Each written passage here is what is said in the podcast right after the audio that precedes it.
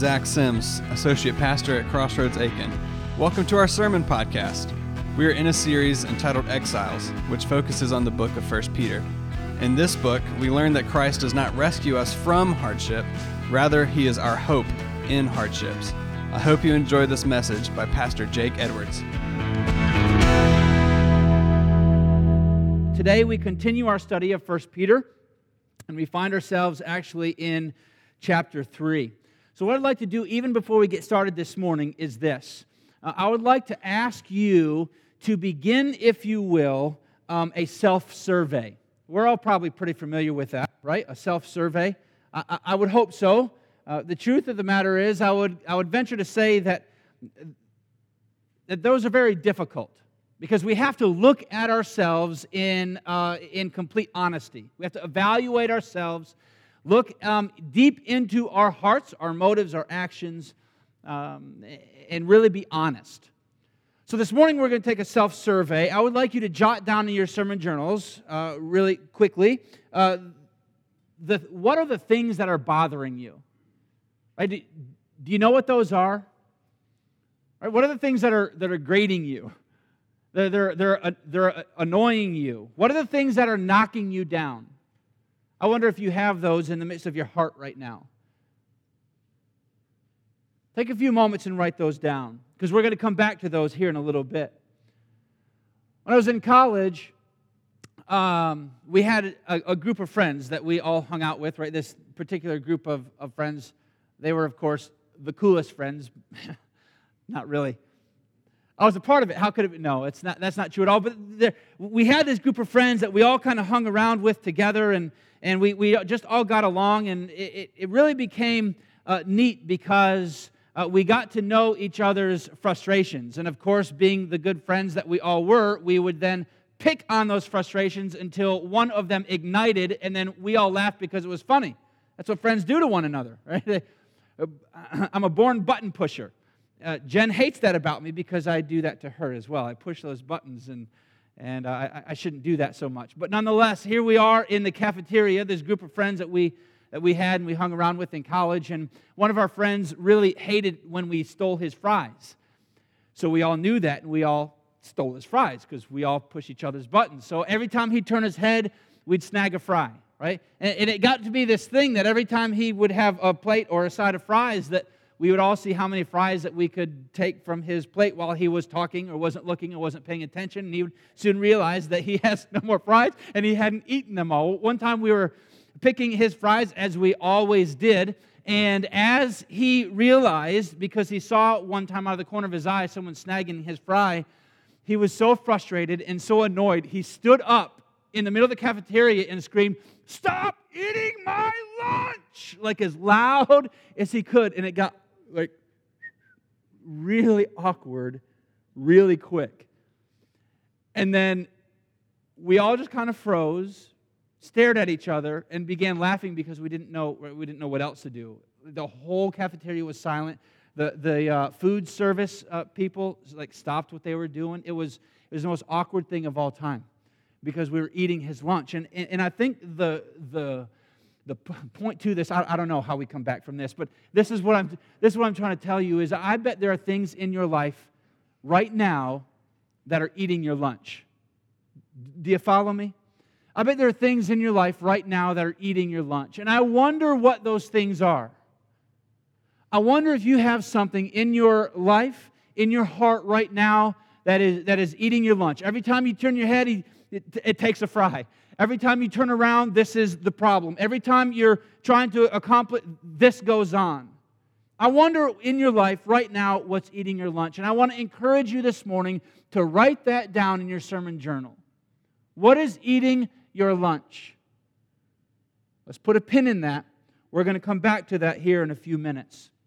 Last week, Pastor Zach preached. If you were here, you know that. And one of the, uh, the, the truths of that morning was this. The living hope calls for your actions to change. Now, if you weren't here last week, feel free to write that down. If you were, you probably have that in your last week notes. Uh, the living hope calls for your actions to change. He read this verse, First Peter chapter three, verse twelve. For the eyes of the Lord are on the righteous, and his ears are open to their prayers. But the face of the Lord is against those who do evil. You know, over the past several weeks, we've been talking about spiritual growth. And spiritual growth is a real thing. We as a people are called to grow in our spiritual journey and called to grow in our, in our walk and in our desire for Christ. So let's talk about this this morning. Spiritual growth being a choice. Here are four things we need to experience spiritual growth. Right? If we're gonna, if we're gonna be an individual who chooses to grow spiritually, these are four things that we need. Number one, we need a desire to be near God. It's just a desire in the midst of our heart that we we walk, we long to be near God. This is this is more than just a Sunday morning activity.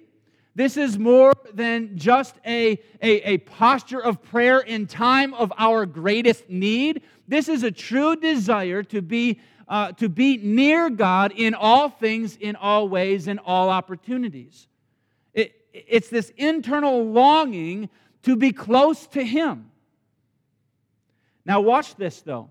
Being near God, or being near the Most Holy, exposes our most fleshly. We have to understand that, ladies and gentlemen, that as we long to be near God, that will expose our most fleshly. That will expose those areas within us that, uh, that don't quite measure up to, to God's standard. It will, it will expose within us what doesn't measure up to the biblical direction that, that He has left for us. So as we are drawing near to God, it will expose within us those areas that He is calling for us to surrender off and to surrender away. Therefore, we see number two, things that we need to experience spiritual growth, a desire to find our selfishness. Now, I'm going to tell you this. It's one thing to desire um, for God to take our selfishness, right? Who, who doesn't, right? It's another thing for us to live our life desiring to find where our selfishness is.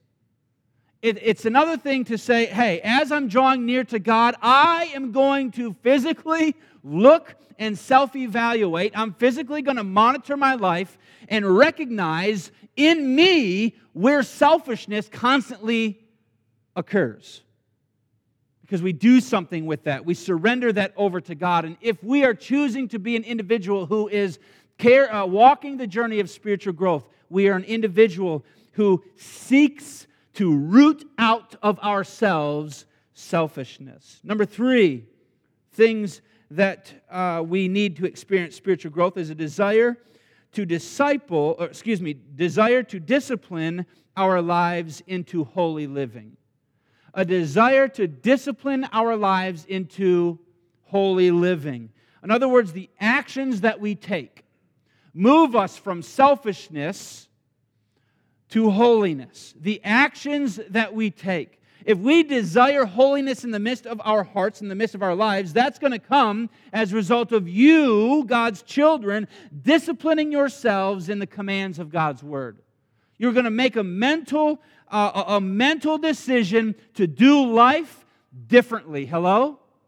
You're going to make a mental decision to do life differently. I'm not going to do it like this anymore. I'm going to do it like that. I'm going to discipline myself away from fleshly nature, and I'm going to move towards toward God in His holiness. That was number three, that we need a desire to discipline our lives into holy living. And then number four, things that we need in order to experience spiritual growth is a desire to take this journey while allowing others into the process. Now, maybe some of you were all good until we get to that point. This is the community portion of God's gospel. That you, in your journey of moving from sin and selfishness into chasing after God in His holiness, while doing that alone, you are doing that outside of God's scriptural expectation for His believers. He has called you to take this journey, allowing others in that process. So know this, that if we are abiding by the Word of God, we are not on an island all by ourselves. Scary? Absolutely. Can people take advantage of me that way? Absolutely. But because of other people's actions doesn't mean that we get the option, the right, nor the opportunity to neglect commands of the Word of God. Somehow, in some fashion, in all of those things that create within us hesitation, He calls us to have greater faith in who He is than the faith that we have in individuals to treat us properly in this journey. We are called as individuals to desire to take this journey, allowing others into the process. And if you are one who is just, just fine doing your own thing all alone without letting anyone in, we have got some serious soul searching to do as the God's gospel calls us to do it together. Spiritual truth for last week, you may have jotted down as well, is this: our actions matter.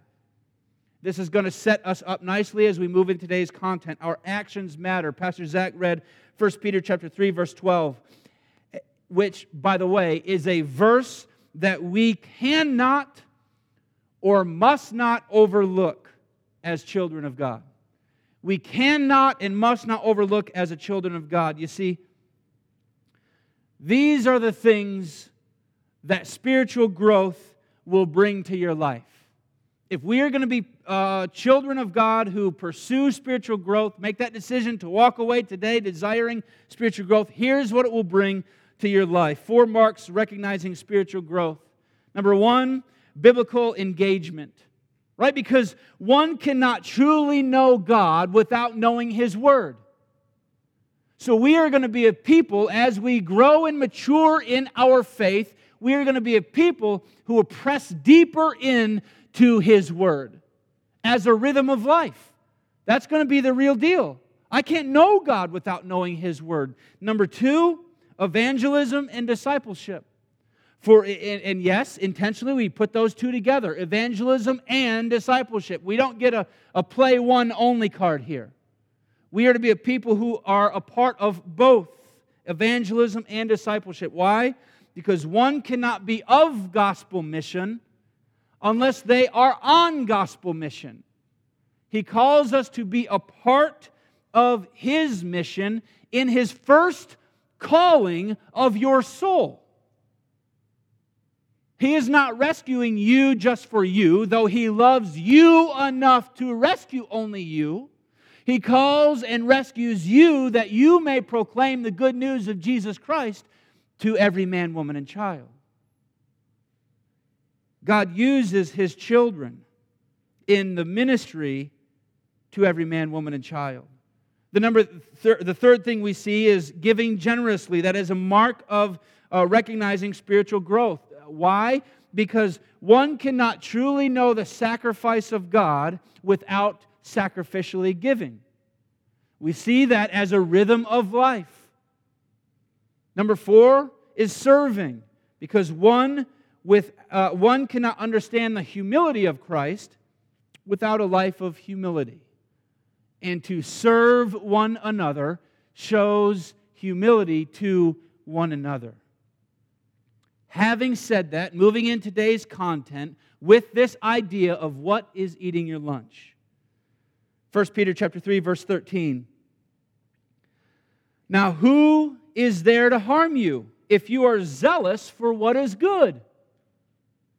But even if you should suffer for righteousness' sake, you will be blessed. Have no fear of them, nor be troubled. I want to read something again here in verse fourteen. But even if you should suffer for righteousness' sake, you will be blessed. So you, ladies and gentlemen, uh, me, ladies and gentlemen, will be blessed in our suffering for righteousness' sake. Track with me here. See, though we have temporary bodies, we all understand that. We're all here for a short time. There, there's no one here going to live forever and ever and ever and ever and ever. We're only here for a short time. So though we have temporary bodies, our souls are eternal through Jesus Christ. Though we have temporary bodies, they should be viewed in light of eternity. Our life, though it may be temporary here on this earth, should be viewed in light of eternity. First Peter chapter three, verse thirteen is actually making a reference to First Peter chapter one, verses three through five. You can draw that comparison there or circle that later, uh, so you can review that later on. But essentially what is being brought out here is the heart of verse thirteen and fourteen is saying this, which leads us to spiritual truth number one for the morning. It's saying this: our God will keep you in your need of Him. Again, verse Peter, or First Peter chapter three, verse thirteen. Now, who is there to harm you if you are zealous for what is good? But even if you should suffer for righteousness' sake, you will be blessed. Have no fear of them, nor be troubled. Our God will keep you. He will keep you. Our God will keep you in your need of Him. So let's begin to unpack or conceptually define keep you. There is a massive difference. Let's make a note of this. There's a massive difference between a way through and a way out of suffering. We need to understand that this morning, because having the wrong definition will put us way off course and way off track. There's a major difference between a way through and a way out of suffering. You see, a health and wealth gospel will teach you that you will be given a way out. The fact of the matter is, all of Scripture shows that adversity is a part of the refining fire. God refines you uh, and me in this adversity. And He will give us a way through the adversity, not a way out of the adversity. Even pointing out here in verse fourteen, but even if you should suffer for righteousness' sake, you will be blessed. Suffering is a part of the life that we live. And we will talk about that here in a few moments, because it's a reflection of what Christ did on behalf of those who would come to know Him. He suffered. You see, just as God provided the way through for Christ in His suffering, not a way out, but a way through. Not a way out, but a way through. Just as God gave Christ the ability to, uh, to move through the suffering, so God will give you a way through your suffering. So can you have pain? Can you have sickness? Can you have heartache and grief? Absolutely. But know this: nothing in the midst of this pain, this suffering, this sickness, this heartache, nothing can wreck your soul. Hello? Nothing can wreck your soul. We will be blessed on the other side, as He has given us strength and equipped us to move through the suffering. Nothing can wreck the soul of the one who is in verse twelve. For the eyes of the Lord are on the righteous, verse twelve said, and His ears are open to their prayer. N- nothing or no one can wreck the person of verse twelve. For God to keep you. What does that mean? What does that mean when we, when we learn and see that God will keep us? It means that He is to be the living hope for you in your adversity. He is to be the living hope for you in your adversity. Look at verse number fifteen. But in your hearts, honor. I want you to circle honor. Honor Christ the Lord as holy, always being prepared to make a defense to anyone who asks for a reason for the hope that is in you. Yet do it with gentleness and respect, having a good conscience, so that when you are slandered, those who revile your good behavior in Christ may be put to shame. We circled that word uh, honor. We're going to learn a little bit of Greek together today. That word honor in the Greek is hagiazō. Hagiazō. That word, hagiazō, is a verb which means to render or acknowledge, to give a state of great respect. But see, connected to this Greek word, hagiazō, is preparation, right? We are to honor, hagiazō, Christ, the Lord as holy, always being what? Talk to me. Prepared. We are to recognize and give honor, always being prepared. We show honor in how we are connected to our preparedness. We show honor by how we are connected to our preparedness. If you were asked, what is the reason for the hope that is in you? What then is your reply? If you were asked, what is the reason for the hope that is within you? What then is your reply? Spiritual truth number two is simply this. Know your reason. Know your reason for the hope that is within you. And let me help in this process, if I may. The reason is not how it makes you feel. The reason that you have hope that is within you is not how it makes you feel. The reason is that God first loved us. You see, if I began to define the hope that is within me based on how it makes me feel, it teaches a gospel that is self-centric.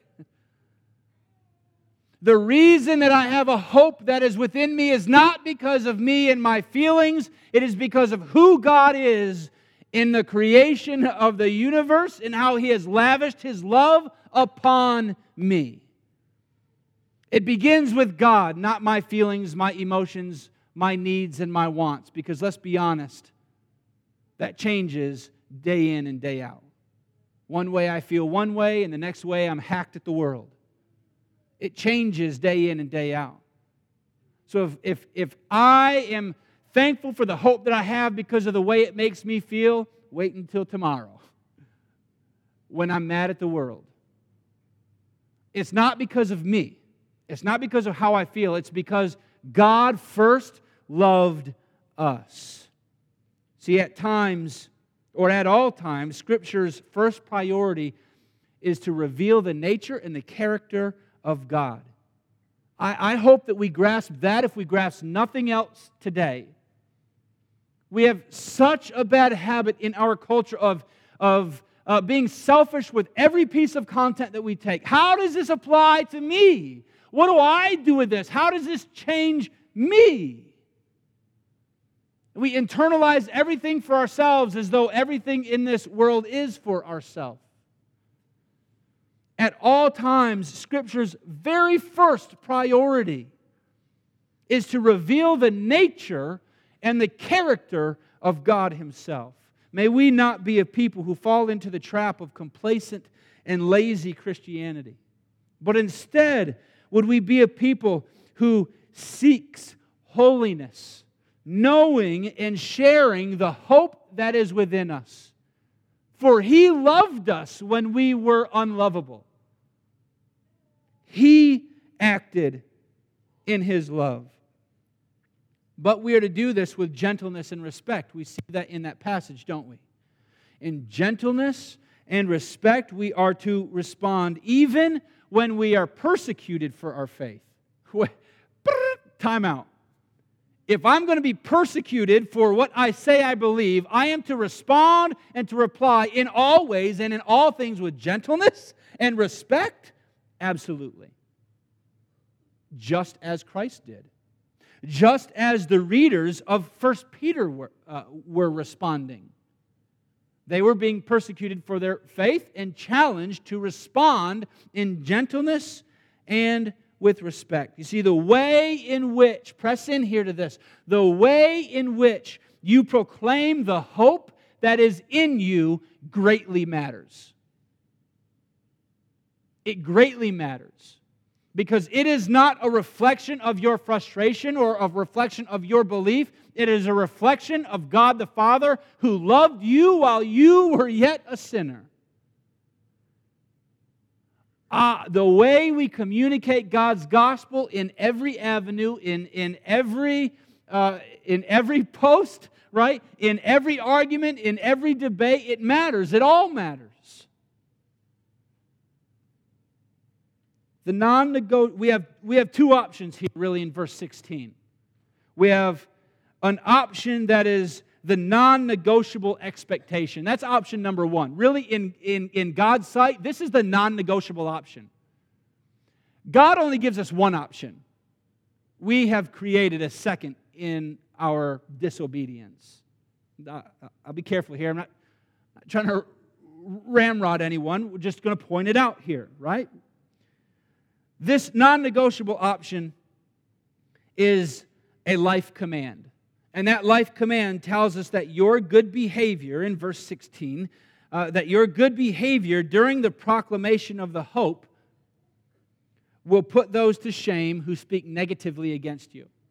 So the behavior that you have matters. Remember that uh, Pastor Zach last week in his Spiritual Truth talked about this, that our actions matter. And here's why it matters. Because in our good deeds, in our good actions, those who speak negatively against us will be put to shame. But note, note this, you do not put those people to shame. That is not your responsibility. You don't put those who speak negatively against you and your faith to shame. That is not your role. Your role is to live your life with good deeds. The proof of your actions, the proof of your actions examined by onlookers puts them to shame. It is not a role or a mantle that you carry.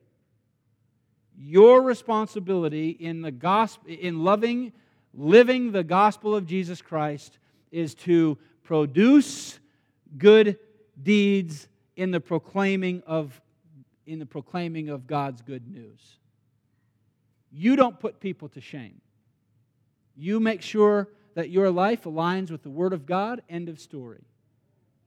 He, he provides the discipline of those who are bringing persecution. That is not for you. Spiritual growth is a choice. You see, the option of uh, the second option that we now bring to the table, that was God's non-negotiable option that, hey, as a believer of Jesus, this is how you are to live your life in good deeds as you proclaim.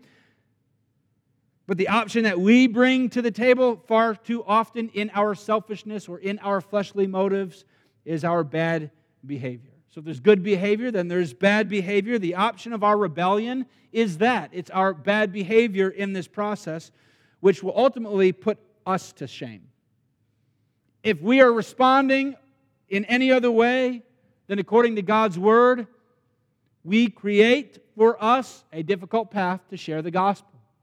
We create a difficult path for people to believe in God, who is alive and at work in our hearts, because we're not surrendering to Him and allowing God's love to be what they see. Why do we live like, like or why do we live life like this? Because of verse number eighteen. For Christ also suffered once for sins, the righteousness for the unrighteousness, that He might bring us to God, being put to death in the flesh, but made alive in the Spirit. You see, our life, both by our voice and by our deeds, is to be a reflection of the sacrifice that Jesus Christ made for all of those who would come to love Him, to know Him, to obey Him. Our life is to be the reflection of Christ. And that is why we, Uh, as God's people, produce good deeds even in the midst of persecution. Christ was the one, obviously, who knew no sin and came and sacrificed Himself that we may live. That's why, that's why we suffer. We suffer because Christ suffered. And we live our life to be the reflection of who Christ was to this earth. That is why suffering, as Christ did, is not something that we are rescued from, but we are given hope in. Do you follow me? We're not rescued from our suffering, because then we would no longer live a life that Christ lived, to be the example to every man, woman, and child who may have an opportunity to come and meet Jesus one day.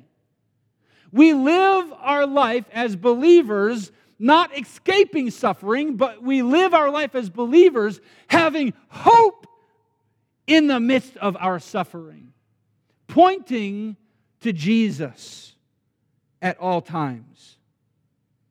Our life, both by voice and by deed, is to be a reflection of the sacrifice that Christ made for those who would come to love Him, to know Him, and to obey Him. I wonder, I just wonder, what are you and I truly willing to go through